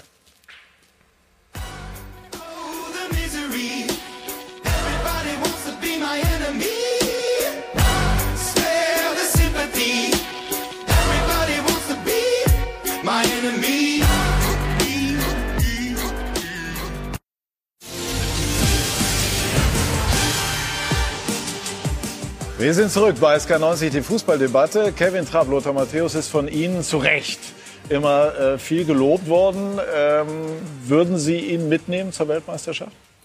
Ja, er ist für mich zurzeit der drittbeste deutsche Torhüter. Auf jeden Fall. Äh, Leno spielt ja in England nicht und Hansi Flick hat irgendwann mal betont, es war ja so ein bisschen der Zweikampf um Platz drei und vier Leno Trapp und äh, Hansi Flick hat betont, äh, wer nicht spielt, der wird schwer haben bei ihnen und äh, da bringt er die Leistung. Der bringt die ganze Zeit schon die Leistung, ist auch als Typ äh, anerkannt, glaube ich, in der Mannschaft, nicht nur auf dem Platz, sondern auch außerhalb des Platzes. Und äh, was er nicht nur Bayern München war ja das Jahrhundertspiel für ihn, wie Mainz gegen Jugoslawien bei der Weltmeisterschaft 1990. Aber auch im letzten Spiel gegen Dortmund hat er ja auch wieder zwei, drei unhaltbare gehalten. Also er ist ja, er, er ist ein Leader. Er ist nicht nur ein super Torhüter, er ist ein Leader, äh, ist kein Stinkstiefel, auch wenn er auf der Bank sitzt. Und deswegen ist er für mich als Nummer drei zumindest gesetzt im WM-Kader für Hansi Flick bei der Weltmeisterschaft 2022, wenn nichts mehr dazwischen kommt. Aber Jahrhundertspiel ist griffig formuliert. War wirklich eine der besten Torhüterleistungen der letzten Jahre, muss man sagen. Ne? Das, was Trappel München damals geliefert für, hat. Für, für mich absolut. Also da hat er sieben, acht Unhaltbare gehalten. Ich war selbst im Stadion. Es war ein Sonntagsspiel und äh, ja, Frankfurt erster sei Sonstig. Keiner hat äh, damit gerechnet und äh, ja, war eine Überraschung. Aber diese Überraschung ging nur mit dieser Weltklasse-Leistung vom Torhüter. Florian Kofeld war auch mal Torhüter. Wie äh, schätzen Sie, nicht ganz auf dem Niveau von Kevin Trapp, aber wie schätzen Sie seine Leistungen ein? Wie wichtig ist er für die Eintracht? Das kann ich natürlich nur aus der Entfernung beurteilen, aber ich glaube, seine Leistungen sprechen für sich. Er wirkt für mich auch wie ein absoluter Führungsspieler und Stabilisator ähm, und hat ja auch schon eine lange Eintracht-Vergangenheit jetzt, dementsprechend auch eine Identifikationsfigur und äh, ja, schon schön zu sehen von außen. Wird er seine Karriere bei der Eintracht beenden? Da gehe ich von aus. Ja? Ja, also ich glaube, dass, dass Kevin sich sehr, sehr wohl fühlt, ähm, dass er auch weiß, ähm, wie sehr wir ihn äh, schätzen und, und das Umfeld schätzt ihn und er ist nicht nur auf dem Platz, sondern auch in der Kabine extrem wichtig, weil er auf der einen Seite mehrere Sprachen spricht, äh, was natürlich auch für die Integration wichtig ist. Er auch ähm, so eine Ruhe auch ausstrahlt und, und äh, von daher ähm, ja, gehe ich davon aus, dass er auf jeden Fall seine Karriere bei uns beendet. Wie lang läuft jetzt sein Vertrag? 24. Also das heißt, da packen Sie noch ordentlich was drauf. Noch ein bisschen Zeit. Kostic ist äh, der Name, der auch schon gefallen ist, natürlich auch enorm wichtig. Ja, war das für Sie gerade zu Beginn schon schon fast so Ihr Meisterstück, dass Sie diese Situation rund um Kostic mit mit äh, Wechsel, Wünschen, Trans, äh, Trainings, nennen wir es ruhig Streik und so weiter, haben befrieden können? Ja, ich glaube, es war einfach ein wichtiger, wichtiges Zeichen einfach auch ähm, an die Mannschaft generell, dass, ähm, dass wir keine Leistungsträger abgeben wollen. Ähm, wir haben ja mit André Silva, äh, ja, den haben wir ja verloren äh, durch die Ausstiegsklausel, die es halt gab, aber wir ganz klar gesagt haben, wir wollen ja den Kader nicht so großartig verändern. Ähm, sicherlich ähm, hatte Philipp zu dem Zeitpunkt ähm, ähm, ähm, andere Gedanken in dem Moment, was auch ganz normal ist beim Spieler. Das ist, also Hatte er die Gedanken oder die Berater? Ja, das ist ja letztendlich äh, eine Kombination. Und, äh, und in diesem Moment äh, gab es halt äh, dann diesen Vorfall, den haben wir aber geklärt. Und für mich war ganz klar wichtig, äh, dass er bei uns bleibt, weil, er, weil ich A, um seine Stärke weiß, aber auch um auch seine charakterlichen Fähigkeiten. Philipp ist ein richtig guter Junge, der super in die Mannschaft passt, der extrem akzeptiert ist, nicht nur durch seine Leistung, sondern auch als Typ. Und deswegen war das für uns natürlich schon extrem wichtig, dass er bleibt. Der Vertrag läuft bis 2023. Es werden immer wieder Vereine gehandelt. Newcastle mittlerweile auch, Inter Mailand beispielsweise. Welche Chancen haben Sie bei ihm über 2023 hinaus? Gut, das wird man sehen. Also für uns war es mal wichtig, dass er, dass er diese Saison auf jeden Fall bei uns bleibt, ähm, weil er ein Schlüsselspieler halt ist dass er mit seinen Leistungen, er hat ja wieder eine hervorragende Hinrunde gespielt, äh, natürlich für Aufmerksamkeit sorgt, ist auch normal. Ähm, aber das wird man dann sehen. Mhm. Andere Transfergerüchte gibt es im Moment. Äh, Innenverteidiger von Red Bull Salzburg, Jerome Ongune. Ist da was dran? Wir beschäftigen uns grundsätzlich natürlich immer mit der Zukunft, das ist klar. Ähm, momentan werden natürlich sehr viele Namen gehandelt in Verbindung mit Eintracht Frankfurt. Ist das denn ein spannender Name? Ist sicherlich ein interessanter Spieler, ja. Ähm, aber es gibt auch viele andere interessante Spiele, aber es ist natürlich trotzdem so, dass wir uns schon mit der Zukunft beschäftigen. Ähm, und ähm, da gibt es natürlich mehrere Positionen, die für uns in Frage kommen. Und äh, da kann er auch eine Personalie sein, klar. Im Sommer holen Sie auch einen spannenden Spieler vom HSV, Alidou, einer, der auf den Flügeln richtig für Betrieb sorgt. Ähm, holen Sie den möglicherweise schon im Winter gegen eine Ablöse? Gut, das wird man sehen. Also ähm, wir sind da im Austausch äh, mit dem HSV. Äh, momentan sieht es so aus, äh, dass wir das da keine Lösung hinbekommen. Ähm, und von daher äh, wird halt äh, jetzt die nächsten Wochen noch zeigen, ähm, wie sich das jetzt entwickelt. Heißt also, die finanziellen Vorstellungen sind noch zu weit auseinander? Ja gut, es gibt ja immer unterschiedliche Vorstellungen äh, und, und unterschiedliche ähm, ja. Interessen und, äh, und da muss man eine Lösung finden und manchmal findet man eine Lösung, manchmal nicht. Also äh, und da wird man jetzt sehen, wie sich das jetzt in den nächsten äh, Tagen noch entwickelt, aber ähm, momentan sieht es nicht so aus. Philipp Kostic haben wir eben schon angesprochen, Lothar, heute nicht dabei, ist eine Schwächung für, für Eintracht Frankfurt, ganz klar, auch wenn sie ohne Kostic schon gewonnen haben. Ähm, ist er äh, auf dem Feld, von Trappmann abgesehen, der Schlüsselspieler für die Eintracht? Ja, einer der Schlüsselspieler. Auch Hasebe sehe ich als Schlüsselspieler. Auch ja. Hinteregger, wenn er, wenn er in Form ist. Also da gibt schon einige, die, äh, die, die eben dieses Gerüst stellen, die auch, äh, die auch äh, bei VfL Wolfsburg im letzten Jahr für diesen Erfolge äh, verantwortlich war. Das war so eine Mittelachse ist in Frankfurt in den letzten Jahren ja der eine oder andere weggebrochen, nicht nur Silver im letzten Jahr, sondern im Jahr vorher waren es ja auch äh, Spieler, die, die Frankfurt gut getan hätten, sportlich, aber aus wirtschaftlichen Gründen dann eben auch verkauft worden sind. Aber natürlich, wer Kostic in der Mannschaft hat, weiß, dass auf der linken Seite die Post nach vorne abgeht mit seinen Flanken, mit, seinen, mit seinem Selbstvertrauen, mit seinem Selbstverste äh, mit der Selbstverständlichkeit. Ja, der spielt Bälle direkt auch jetzt äh, gegen Dortmund letzte Woche, wo ich sage, boah, das habe ich schon lange nicht mehr gesehen. Risikobälle. Also er spielt auch voll volles Risiko, hat aber meistens dann auch die richtige Entscheidung, die Flanke zu geben, flach zu spielen. Mittlerweile die hohen Bälle sind ja nicht mehr dann so gefragt, wie es bei Silver der Fall war.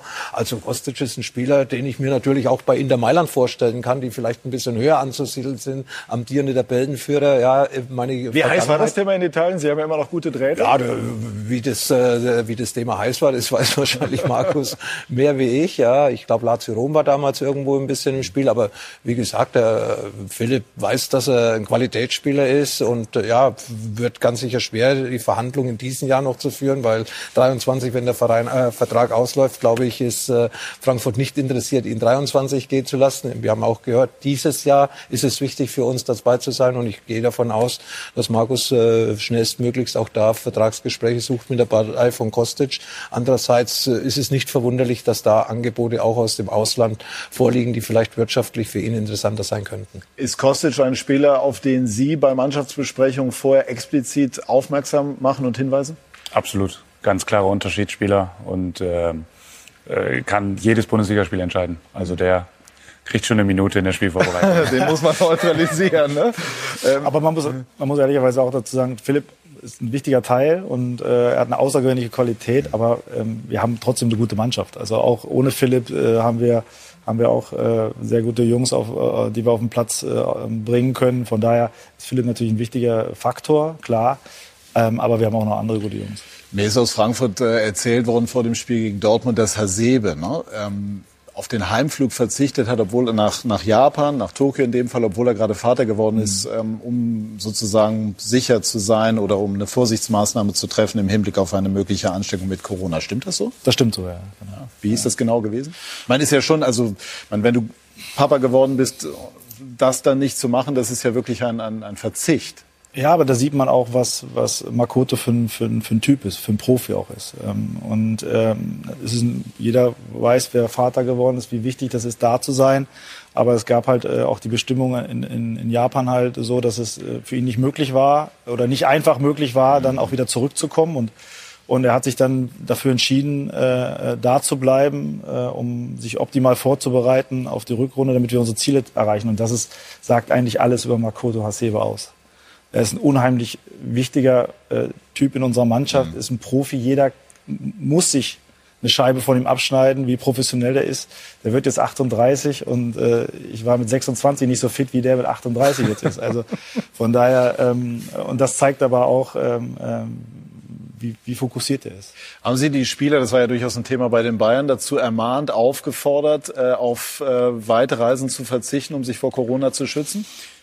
Naja, wir haben drüber gesprochen, aber letztendlich sind die Jungs natürlich immer sehr intensiv auch äh, durch die ganzen Europa League Spiele und alle drei Tage Rhythmus natürlich beansprucht. Und dann ist es natürlich auch wichtig mal nach Hause zu kommen, Familie zu sehen, gerade zwischen den Tagen ist es wichtig einfach auch mal abzuschalten ähm, und äh, da haben wir jetzt keinen verboten in irgendeiner Art und Weise zu seinen Familien zu fliegen. Wir haben aber gesagt, dass sie natürlich darauf achten müssen und versuchen müssen, ähm, die Kontakte so weitestgehend zu beschränken, Maske zu tragen, äh, damit die Infektionsgefahr halt so gering wie möglich ist. Aber ich finde es immer wichtig, auch gerade in dieser kurzen Phase zwischen, den, äh, zwischen der, Rück äh, der Hin- und Rückrunde, dass sie auch mal zu den Familien kommen, weil die Familienzeit ist extrem wichtig und kommt natürlich bei den Jungs auch öfter zu kurz. Ja, klar ist aber auch, dass man sich in dieser Phase einfach überall infizieren kann, egal wie gut man sich schützt. Also das muss man schon auch genau. immer relativierend einwerfen. Auf der anderen Seite ist ja dieses Thema mit den Reisen äh, besprochen worden. Abschließend zu Eintracht Frankfurt. Also klar, der Traum von Europa lebt. Wie sieht so Ihr Ideal der Eintracht aus? Steffen Baumgart hat ja erzählt, Sie haben ihn auch äh, ja beeinflusst, inspiriert geradezu mit Ihrer Idee von Offensivfußball. Also ein bisschen weit, äh, ja, ein bisschen weit getragen von ihm. Also ich, er hat natürlich schon eine gewisse Grundidee natürlich immer mitgebracht, aber wir haben natürlich viel über Fußball diskutiert. Für mich ist es einfach wichtig, dass wir eine Mannschaft haben, die, die mutig Fußball spielt, die, die sich Dinge zutraut, die hoch attackiert, die auch im Ballbesitz äh, versucht, mutig äh, Lösungen zu finden, die Spielaufbau betreibt, äh, auch gegen eine hochpressende Mannschaft und, und dass wir einfach mutig Fußball spielen. Und darüber hab ich, haben wir eine Idee entwickelt, zusammen auch in, in, in Paderborn zusammen, dass, dass wir so auch so erfolgreich waren. Aber es gibt halt so ein paar Prinzipien, die für mich halt wichtig sind. Und, und da geht es einfach um eine, um eine mutige Art, eine offensive Art. Und, und das versuchen wir in Frankfurt auch äh, weiter zu forcieren. Das haben wir jetzt in den letzten Wochen ja auch schon sehr, sehr gut gemacht. Ähm, und das passt auch sehr gut zu Oliver Glasners Fußball. Mit äh, dem Namen Stefan Baumgart leiten wir jetzt so ganz entspannt Richtung 1. FC Köln gegen äh, Bayern München über. Einmal noch nachgefragt zu dem, was wir zu Beginn der Sendung gesprochen haben. Hat sich denn nachher die Wahl des Restaurants bei weiteren Gesprächen verändert? Ich bin geneigt zu sagen, möglicherweise sogar gesteigert. ja, ja also äh, wir waren nachher nicht mehr äh, bei McDonalds in, in keinster Art und Weise. Also von daher, ähm, nee, aber es war zu dem Zeitpunkt war es der beste Ort. Und der Ort ist manchmal nicht so entscheidend, sondern das, das Gespräch und der Inhalt. Und ja. der war, der war super und das, wir hatten eine sehr erfolgreiche Zeit zusammen. Und, und, die Cheeseburger oder Hamburger schmecken ja auch mal von Zeit zu Zeit. Also jetzt wollen wir es nicht zu weit treiben. Gut, und, und Nagelsmann, der äh, Trainer der Bayern, ist, ist, ist, äh, stimmt das so, dass Sie eigentlich bei, bei RB gesagt haben, nee, nee, den sollten wir schon noch das eine Jahr behalten und darüber dann auch so eine Form von Dissens entstand? Also wie gesagt, über die Zeit von Leipzig, ich hatte eine sehr erfolgreiche Zeit. Äh, ähm, wir waren im Champions League Halbfinale, wir waren Zweiter, wir waren Dritter. Ähm, wir waren im Pokalfinale ähm, und äh, dann hat man, haben wir gemeinsam entschlossen, dass wir auseinandergehen. Das war jetzt maximal Gut diplomatisch, ne? Genau. In Kunko haben sie auch geholt und mit einem Vertrag ausgestattet ohne Ausstiegsklausel. Das könnte Leipzig viel Geld bringen. Vertragliche Inhalte werde ich nicht sprechen. Aber Sie grinsen. Schön. Köln gegen Bayern, sprechen wir gleich, Lothar. Schauen zunächst ähm, mit Frank Buschmann gemeinsam auf einen souveränen Auftritt des deutschen Rekordmeisters. Robert Lewandowski und der FC Bayern München äh, effizient ohne Ende beim 4 zu 0 Erfolg in Köln. Los ging's in der neunten Spielminute. Super Durchstecker von Thomas Müller und der Pole nicht im Abseits, wie zunächst entschieden wurde, mit der Führung für die Bayern. Dann ein Sprung in die 25. Minute. Traumtor für die Bayern Müller mit Assist Nummer 16 in dieser Saison und der wiedergenesene Tolisso mit einem Traumtor. 2-0 für die Bayern. Rein in die zweite Halbzeit. Es ging genauso weiter. Sané eingewechselt. Super Pass auf. Ja, wen denn schon? Robert Lewandowski 3-0 für die Münchner. Köln machte kein schlechtes Spiel, agierte aber riskant und das bestraften die Bayern wieder. Sané auf Lewandowski, sein 300. Bundesligator, der 23. Saisontreffer. Die Bayern gewinnen 4 zu 0 in Köln. Lothar, waren die Bayern gereizt? Nee. Nee? Waren enttäuscht von sich selbst, ja. dass sie das Spiel verloren haben, obwohl gegen Gladbach haben sie ja gar nicht so schlecht gespielt mit der Mannschaft oder mit den Spielern, die ihnen zur Verfügung standen sind. Die haben über weite Strecken das Spiel beherrscht. Ja, äh, haben auch Chancen gehabt, äh, Tore zu erzielen. Das war auch gegen Frankfurt der Fall. Da haben wir über, über Trapp geredet, der da einiges zunichte gemacht hat. Und äh, wenn sie jetzt schlecht gespielt hätten und von sich selbst enttäuscht gewesen wären, aufgrund der Leistung, aber kurze Vorbereitung, die Corona-Fälle, die Bayern hatte, nee, sie waren nicht gereizt. Sie wollten nur dieses Spiel gewinnen nach der Niederlage gegen München-Gladbach und das ist ihnen eindrucksvoll gelungen.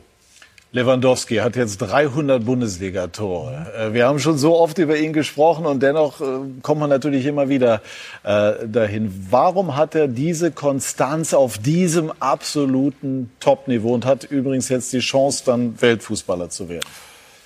Ja, das wünschen wir ihn, glaube ich, alle, weil es auch der Bundesliga gut tut, wenn der Weltfußballer aus der, aus der, aus der Bundesliga kommt. Andererseits ist er hochprofessionell Andererseits hat er eine Top-Mannschaft um sich herum, äh, die ihn ja dementsprechend einsetzt, wenn man Sané und äh, Müller sieht, wie sie ihn auch bedienen. Natürlich hat er die Laufwege, natürlich hat er die, die Fähigkeiten. Er ist für mich der perfekte Mittelstürmer, mit dem man Fußball spielen kann, der mittlerweile gelernt hat, auch äh, ein frühes Pressing zu gehen, auch mal hinterher geht. Äh, für mich seit Jahren der beste Stürmer und nicht umsonst hat er als zweiter Spieler in der Bundesliga äh, die 300 Tore Marke geknackt nach Gerd Müller und äh, ich gehe davon aus, wenn er bei Bayern noch ein, zwei Jahre verlängern würde, bis 25 vielleicht, dann würde auch den Gerd Müller seinen Rekord knacken, äh, knacken, ganz klar. Aber er, er hat alles, er lebt danach, wir lesen es ja, ja, ernährt sich, schläft, äh, äh, macht äh, nebenbei seine speziellen Übungen. Er ist fokussiert auf, auf Fußball und er ist vor allem immer wieder hungrig. Er will das, äh, was er geleistet hat, bestätigen und will noch einen drauflegen. Und das macht natürlich, glaube ich, für jeden Spaß, der mit ihnen zusammenspielt, beziehungsweise wenn ein Trainer so einen Spieler in seiner Mannschaft hat, dann äh, kann er sich glücklich schätzen. Würden Sie sagen, Florian, dass sich äh, Lewandowski von den Toren abgesehen immer noch mal Jahr für Jahr und wenn ja wo verbessert hat? Ich würde sagen, ja, ähm, solange ich jetzt in der Bundesliga bin und ihn dann sozusagen immer, immer sehe. Ist auch ein Spiel, auf den man aufmerksam Ja, ja, oder gibt's auch noch ein paar mehr da.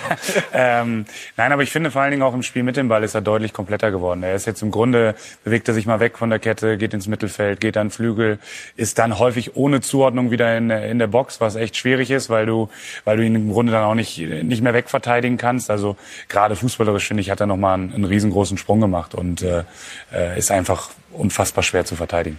Und Sané, der gestern tolle Vorlagen geliefert hat?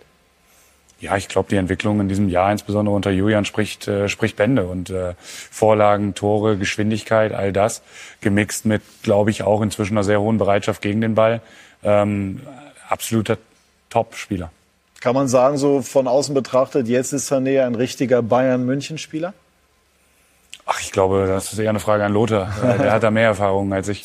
Ja, auf jeden Fall angekommen und wird auch jetzt auch geliebt von den Fans. Das geht sehr schnell.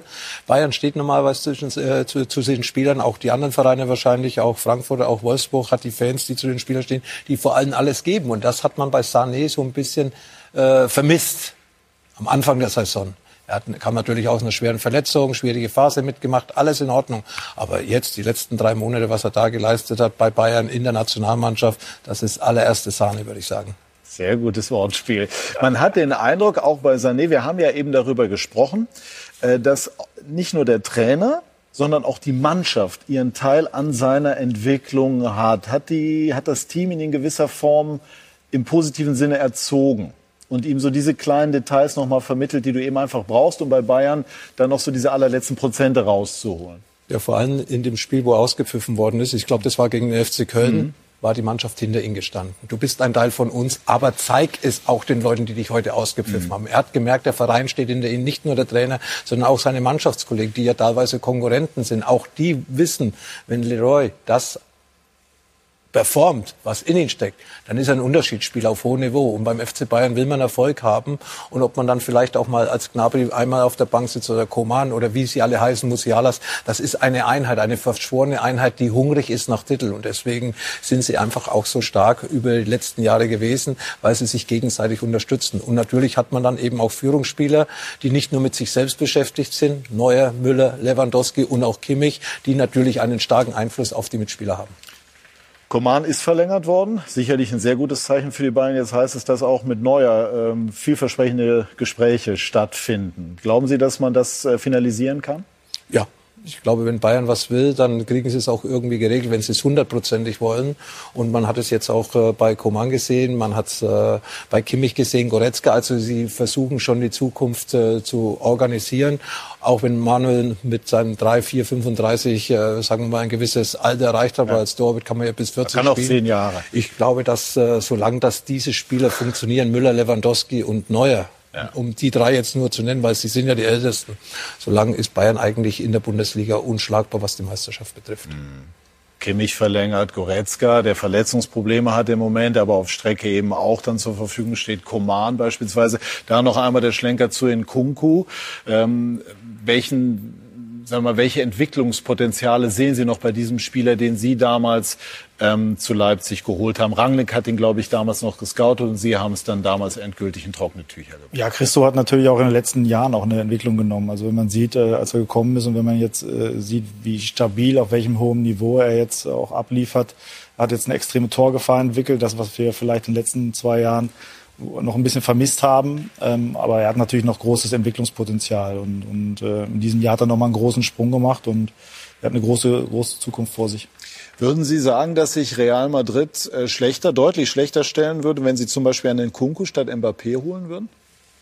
Wobei Mbappé ablösefrei ist, ne? stimmt. Und Nkunku natürlich dann Ja, ich glaube, das, das, erstmal kann man die beiden Spieler nicht so wirklich miteinander ja. vergleichen, weil sie unterschiedlich sind. Aber das sind alles Dinge, die, die müssen natürlich die Seite von Nkunku entscheiden. Und, und Leipzig hat ja da auch noch ein Wort mitzureden. Also von daher, und die Planung von Real Madrid ist jetzt nicht so mein, mein Metier gerade so. Also von daher kann ich da schwer was zu sagen. Aber es ist auf jeden Fall ein Spieler, der natürlich äh, bei jedem großen Club, äh, international großen Club natürlich auch spielen. Also hat wirklich das Potenzial, ja. auch ein ganz, also wirklich ein großer zu werden. Und wenn wir jetzt mal die Superlative ein bisschen beiseite lassen, aber er ist schon sehr, sehr spannend. Ja, und von ihm ist was auch charakterlich ein richtig feiner Junge, mhm. der, der wirklich auch äh, sehr höflich ist, der äh, zuhört, der auch Kritik auch mit Kritik umgehen kann. Mhm. Ähm, und äh, von daher ähm, hat er schon eine große Zukunft noch vor sich.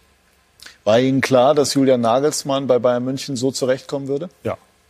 Julian hat eine außergewöhnliche Fähigkeit. Äh, ähm, auf der einen Seite die inhaltliche Ebene, aber auf der anderen Seite auch mm, die Jungs zu führen. Ähm, Vertrauen zu schaffen zwischen den Jungs und, äh, und äh, er hat eine gute Art, eine Mannschaft zu führen. Ähm, auf der einen Seite klar im Inhalt, aber auf der anderen Seite auch wieder flapsig und, äh, und, und äh, auf Augenhöhe. Von daher äh, ne, war das klar. Ist er manchmal immer noch so der, der junge Kerl von Anfang 30? Ein bisschen verrückt? Das macht ihn aus. Er ist, äh, ist, äh, er ist einfach äh, strotz vor Energie. Und die Energie muss immer raus bei ihm. Und äh, diese Energie siehst du auf der einen Seite auf dem Platz, was seine Mannschaft angeht. Das siehst du bei ihm an der Seitenlinie, das siehst du bei ihm im Training. Ähm, und äh, das macht ihn aus. Und auf der anderen Seite über Steffen Baumgart und äh, Ihre Beziehung haben wir ja äh, mit äh, schon gesprochen. Äh, haben Sie ihm damals, als Sie gemütlich beisammen saßen, eine derartige Entwicklung als Trainer zugetraut? Ja, das ist immer schwer zu sagen, weil ich meine, als wir, als wir, äh, als ich ihn damals verpflichtet habe, waren wir auf dem Abstiegsplatz in der dritten Liga. Äh, und, und vorher hatte äh, Steffen BRK, BRK Berlin trainiert. Äh, da jetzt dann zu sagen, dass er irgendwann mal auf dem Niveau landet, wo er jetzt ist und zu Recht auch ist. Ähm, das kann man zu dem Zeitpunkt natürlich nicht sagen. Aber, Aber Sie was, haben was in ihm gesehen. Er hat eine, er hat eine Energie und äh, er hat einen riesen Antrieb und er, ähm, bei ihm gibt es keine Ruhe. Und, und diese, diese Energie und er, er hat auch Mut. Er, äh, er kann einer Mannschaft einen Mut äh, über diesen Mut, den er selber hat, übertragen. Und so spielen die Mannschaften Fußball. Und, und, äh, und wenn man ihn mal am Rand sieht, es gibt so bei wie ihm, hier? Es gibt bei ihm kein, kein Aufgeben. Es gibt kein Zurück, es gibt nur nach vorne. Und das ist, das ist Steffen Baumgart. Ja, er hat jetzt allerdings etwas eingebüßt, und zwar die Schiebermütze. Denn äh, Lothar, die hat äh, Manuel Neuer erbeutet. Gestern beim äh, Tausch sozusagen. Sind Sie ein bisschen neidisch auf Manuel Neuer? Nee, mir wird so eine Mütze wahrscheinlich auch gar nicht stehen. Aber ich finde solche Szenen finde ich wirklich äh, charmant für die gesamte Bundesliga. Ja, trotz des Drucks, trotz dem Stress, den man hat, äh, trotz äh, des äh, Erfolg, den man ja unbedingt äh, erreichen möchte, gibt's dann solche schönen Szenen und äh, ich glaube, die kommen auch gut an. Und äh, Manuel hat sich über die Mütze gefreut und ich glaube, Steffen hat sich dann über das Trikot von Mario, er sammelt der Trikot, so viel ich weiß, so viel ich mitbekommen habe. Und natürlich, wenn so ein Spieler wie Neuer bereit ist, das Trikot zu tauschen mit einer Mütze, dann glaube ich, ist äh, der Trainer des FC Köln sehr, sehr glücklich gewesen. Ja, und äh, das klang Trotz auch der gestern, Niederlage. Ja, genau, das klang auch gestern in den Interviews dazu so. Ich kann Ihnen sagen, dass jetzt, wenn ich sage, ich will von Manu schon seit sehr, sehr langer Zeit ein Trikot haben, ja, weil ich bin ja auch jemand, der sowas auch gerne hat, auch sammelt. Ähm, und er hat mich nach der Mütze gefragt. Das ist doch auch für mich was Schönes. Und dann haben wir getauscht. Alles gut. Nichts Dramatisches. Passt einfach. Steht ihm auch gut übrigens. Manu habe ich gesehen. Ja, schön, ne? Also schöne Geschichte und äh, wir sprechen gleich über eine spannende Geschichte, nämlich äh, über die äh, Situation Erling Haaland und Borussia Dortmund. Gleich mehr dazu bei Sky 90, die Fußballdebatte.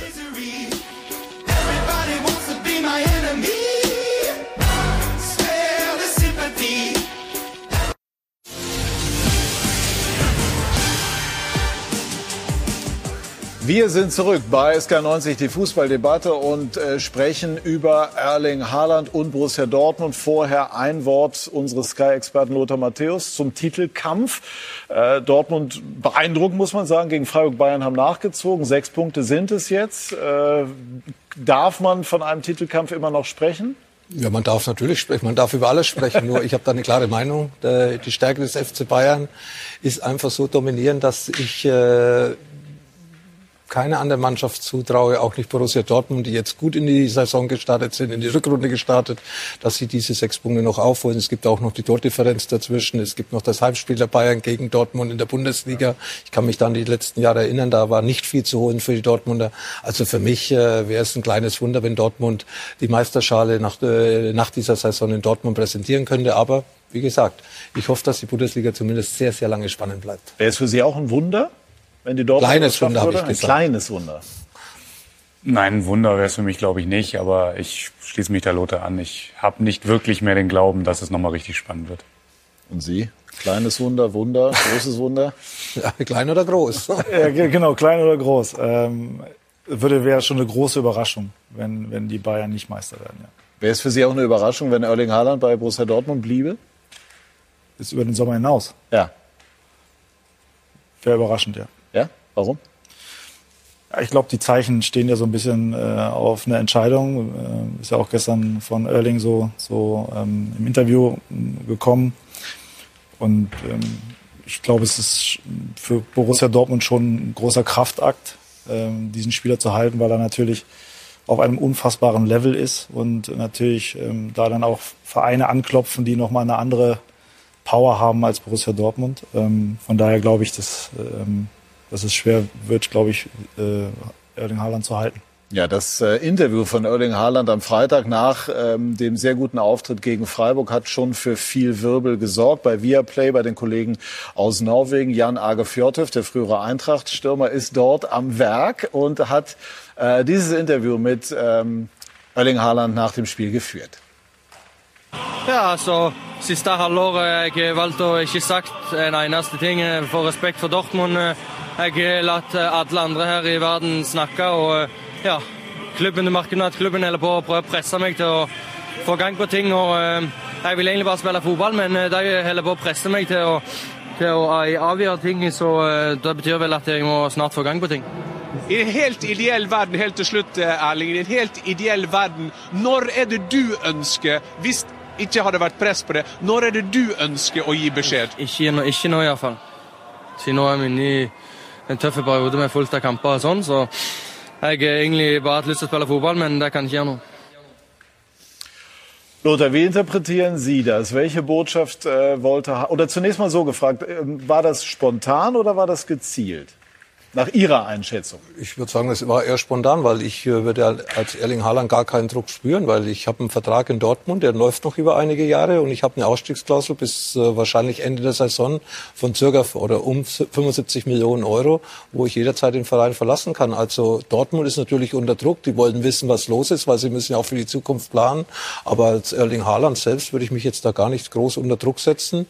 Wenn er heute was hätte, würde es wahrscheinlich bekannt geben. Also bisher, bis jetzt hat Dortmund äh, äh, große Möglichkeiten, vielleicht ihn doch noch zu halten, trotz der Konkurrenz aus Europa. Größere Vereine, wahrscheinlich mehr Geld, aber Dortmund gehe ich davon aus, und das hat man ja schon irgendwo so ein bisschen mitbekommen, mit äh, dem Sponsor Puma wird äh, sich strecken, bis es nicht mehr geht, um Haaland zumindest über die Saison hinaus zu halten. Und die Entscheidung trifft Erling Haaland äh, oder die, die Gruppe von Erling Haaland, Management, sein Vater ist ja da auch integriert, äh, für mich hier alleine und nicht Borussia Dortmund. Könnten Sie Strecken, bis es nicht mehr geht, mit einer Zahl versehen? Ja, man hat äh, die Zahlen in den Medien gelesen, im Gesamtpaket knapp 25 Millionen Euro. Und ich glaube schon, dass das eine Summe ist, äh, die in Dortmund äh, ja, mit dem Sponsor, mit Puma zusammen, die wollten ja einen Ausrüstervertrag ihnen geben. Und von dieser Seite her, also wirtschaftlich äh, steht er ganz sicher sehr gut da. Natürlich vielleicht doch noch ein bisschen weniger, wie wenn ihn jetzt Manchester City United oder sonst irgendjemand kaufen würde. Aber er fühlt sich, glaube ich, wohl in Dortmund. Äh, wenn das Stadion auch voll wäre, das ist ja dann auch noch seine Welt, so 80.000 Zuschauer, wo er ja dann auch begeistert, nicht nur äh, in den 90 Minuten, sondern auch danach. Und äh, er ist in Dortmund angekommen.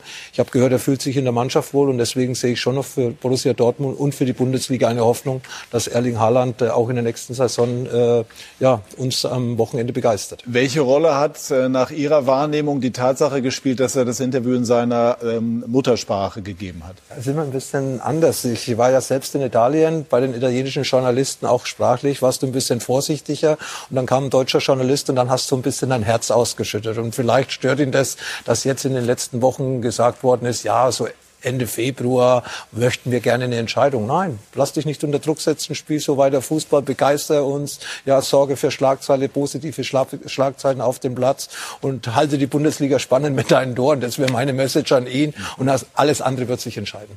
Ja gut, aber aus Sicht des Vereins, Markus, ist natürlich schon klar, dass man irgendwann eine Planungssicherheit braucht und nicht lustig warten kann, bis die Ausstiegsklausel gezogen wird und dann schaut, wer noch so eben auf dem Markt ist. Nein, das ist auch ein ganz normaler Vorgang. Ich glaube, da darf sich auch kein Spieler beschweren, wenn ein Verein sagt, ähm, entscheid dich jetzt, äh, wo willst du hin, was willst du machen. Ähm, aufgrund der Aussagen jetzt von Erling Haaland kann man, glaube ich, darauf schließen, dass es da schon intensive Gespräche gegeben haben muss. Ähm, Welche Botschaft glauben Sie, wollte er aussenden? Es ist ja immer so eine Sache, ne? Also wenn man ähm, als Reporter ein Interview geführt hat, das für Schlagzeilen soll, sagen, dann heißt es danach häufig, ja, der Spieler wollte das oder das aussagen und man denkt ja als Reporter, vielleicht hat man auch durch die Fragen so ein bisschen dazu beigetragen. Das wird ja in dem Fall jetzt auch so sein. Dennoch kann man die, die Lesart haben, Haaland wollte da eine Botschaft platzieren? Ja, vielleicht ist es ja auch so. Vielleicht äh, wollte er einfach signalisieren, dass er sich nicht unter Druck setzen lässt. Das mag ja vielleicht oder sein. er wollte anderen Vereinen signalisieren, hallo, also ab jetzt äh, geht die heiße Phase los? Weiß ich nicht. Also ich glaube, das, das macht dann schon sein, sein Berater ähm, in dem Fall. Äh, aber Raiola? Äh, in, als Verein musst du irgendwann auch eine Entscheidung haben, weil es ist so eine elementare Position, so ein elementarer Spieler für Borussia Dortmund, dass du da auch irgendwann eine Entscheidung brauchst, um Planungssicherheit zu haben. Weil auf der Position, auf der Nummer 9, einen Ersatz zu finden, äh, ist extrem schwierig. Man sieht es, die großen Clubs, wie, wie schwer die sich tun, da auch eine, eine Nummer 9 zu finden. Es gibt halt nicht so viele. Und äh, das ist auf der einen Seite natürlich äh, der Markt, den, den er hat. Äh, aber gleichzeitig muss Borussia Dortmund ja auch planen für die, für die Zukunft und muss wissen, planen wir mit dir oder nicht. Und da ist es völlig legitim, dass ein Club jetzt gerade auch, wir sind jetzt Mitte Januar, also wir sind jetzt nicht im Oktober, also Mitte Januar, äh, dann auch ganz klar sagt, wir brauchen jetzt ein Signal, ja oder nein. Mhm. Und äh, von daher, damit muss der Spieler auch leben. Mhm. Und Sie glauben eher, es geht. Ja, aber was, Richtung. meine Frage ist ja, jetzt, was würde Dortmund machen, wenn er einfach äh, nicht sagt die nächsten zwei Monate, also die Seite Haaland nicht sagt, Sie können ja nicht kündigen. Ja, aber es ist trotzdem, ja klar. Ja, es ist verständlich. Aber, aber es ist ja, auch. natürlich können sie nichts machen. Ja. Aber es ist ja trotzdem, ja. muss es ja eine Entscheidung geben. Als Club musst du ja wissen, Planst ist du, klar. kann ich mit dem Spieler planen, ja oder nein? Und äh, weil daraufhin äh, musst du ja dann auch die Aktivitäten am Transfermarkt äh, auch anschieben. Du musst äh, Gespräche, finale Gespräche dann führen. Und äh, das ist eine schwierige Situation für einen Club. Deswegen ist es, kann ich das völlig nachvollziehen, dass Borussia Dortmund sagt, jetzt entscheide ich halt weil wir brauchen, wir brauchen Planungssicherheit. Ja, ich kann, ich kann die Seite Borussia Dortmund verstehen, aber wenn Haaland vielleicht noch nicht das Angebot hat, das er gerne möchte, also liegt das Handeln trotzdem in seiner Hand. Auch wenn es für Dortmund natürlich dann eine unglückliche Situation ist, weil, wie gesagt, ja, äh, auf dieser, in dieser Qualität äh, einen Ersatz zu finden oder annähernd einen Ersatz zu finden, ist auf dem Markt ja, sehr schwierig. Aber es ist halt verständlich, dass du als Club, und so würde ich es ja auch ja, machen, dann, dann, auch eine Entscheidung brauchst, um einfach äh, planen zu können. Ja, deswegen haben die Dortmunder Haaland auch nur moderat gerüffelt. Also Hans-Joachim Watzke hat ja sinngemäß gesagt, er ist ein junger Mann und so weiter. Da sind wir nachsichtig. Das macht ja auch Sinn, weil man die Atmosphäre weiterhin einigermaßen gesprächsoffen halten möchte. Er ist ein spontaner, äh, spontaner Mensch, ein junger Bursch. Er darf das. Es gibt mit Haaland überhaupt kein Problem. Aber man muss auch Verständnis für unsere Situation haben. Und am Schluss sagt Watzke, wir können nicht ähm, bei den Ruhrnachrichten bis Mai warten. Das wird ihm auch einleuchten. Aber klar, Lothar hat recht. Am Ende sitzt Haaland da am längeren Hebel. Florian Kofeld ist jetzt die Frage der Zukunft von Erling Haaland nicht Ihr 1A-Thema, das weiß ich auch, aber Sie interessieren sich natürlich auch dafür. Wie schätzen Sie das ein? Ja, schwer eine Meinung dazu zu haben, wenn es darum geht, ob er, ob er bleibt oder nicht. freuen würde ich mich, weil ich glaube, wir haben vorhin über Robert Lewandowski geredet und Erling Haaland ist äh, für mich da auf dem Weg in die gleiche Kategorie. Ist ein absoluter Ausnahmestürmer Mhm. und ich glaube, für die Bundesliga wäre es überragend, wenn er bleibt und im Übrigen natürlich dann auch für Borussia Dortmund. Wenn Sie merken, Spieler, wir haben das ja auch bei Wechhaus besprochen, tragen sich möglicherweise mit anderen Gedanken, suchen Sie aktiv als Trainer das Gespräch, würden Sie es jetzt bei Haaland auch machen und als Marco Rosi immer fragen, Erling, wie sieht's denn jetzt aus? Mal so ein bisschen Butter bei die Fische. Na, man sucht schon das Gespräch und klopft genau das ab, was ich vorhin auch gesagt habe. Ist Einsatzbereitschaft da? Wie wirkt sich das aus auf die Situation in der Gruppe? Was passiert dann? Und äh, ich glaube aber, wenn man das Freitagabendspiel gesehen hat, sind da wenig Fragezeichen. Das stimmt, er hat getroffen und er wird Lothar vermutlich, also jetzt Gerüchte hin oder her, äh, auch weiter treffen. Er macht den Eindruck, als würde er sich äh, in seinen sportlichen Leistungen überhaupt nicht beeinträchtigen lassen. Auf dem Platz auf jeden Fall nicht. Ich glaube, da schaltet er total ab. Da ist er in seiner eigenen Welt. Das hat man ja auch in Frankfurt letzte Woche gesehen, wo er dann nicht getroffen hat, aber wo er das wichtige Anschlusstor vorbereitet hat, wo er dann gefeiert hat mit Hinteregger, wo dann Wörter gefallen ist. Er, er lebt Fußball emotional und äh, wie gesagt, äh, nicht nur auf dem Platz, äh, sondern auch nach dem Spiel mit Kameraden. Er freut sich. Ich habe gehört, dass er sich in der Frankfurter, in der Kabine über den Sieg riesig gefreut hat. Also auch ohne eigene Tore ist er derjenige, der für gute Stimmung sorgt. Und ich glaube, es, man hat ganz einen Spieler in seiner Mannschaft. Gut, also das äh, bleibt spannend. Das wird uns auch in den kommenden Wochen vermutlich noch beschäftigen. Und ganz sicher wird uns heute äh, Folgendes bei uns im Programm beschäftigen. Wir haben nämlich viele spannende Dinge weiterhin mit Ihnen vor. Lothar Matthäus wird nachher nochmal erneut Klartext sprechen. Das haben wir für Sie im Angebot. Wir haben die zweite Liga, unter anderem mit Schalke gegen Kiel. Wir haben äh, den Fußballsonntag, die Show, unter anderem mit dem Auftritt von Eintracht Frankfurt beim FC Augsburg. Und wir haben die Premier League. Jürgen Klopp spielt und dann gibt es auch noch ein Derby Tottenham gegen Arsenal. Also wir haben viel vor. Was ist das Ziel heute? Soll ich die Frage so stellen? Schwierig jetzt, ne? Was ist das Ziel in Augsburg? Also ihr wollt gewinnen, das wollen- weiß ich. Aber wie hoch sind gewinnen. die Chancen? Ja, wir wollen gewinnen. Wir haben eine gute Mannschaft. Natürlich äh, ist mit, äh, mit Philipp und Kevin jetzt zwei Leistungsträger nicht dabei. Aber wie ich vorhin ja schon gesagt habe, wir haben äh, viele gute Jungs, die, die, äh, die Philipp und auch Kevin ersetzen werden. Und unser Ziel ist zu gewinnen, klar. Und der VfL Wolfsburg fährt dann am kommenden Sonntag ne? nach Leipzig. Keine schwere Aufgabe. Klappt es da endlich mit dem lang ersehnten Sieg? Wir werden alles dafür tun und wir rechnen uns die Chance aus, ja. Dann gehen wir so in den weiteren Verlauf des Sonntags. Bedanke mich ganz herzlich bei dieser munteren Runde. Bedanke mich bei Ihnen, liebe Zuschauerinnen und Zuschauer, für Ihr Interesse. Einen schönen Sonntag noch. Machen Sie es gut. Tschüss und auf Wiedersehen.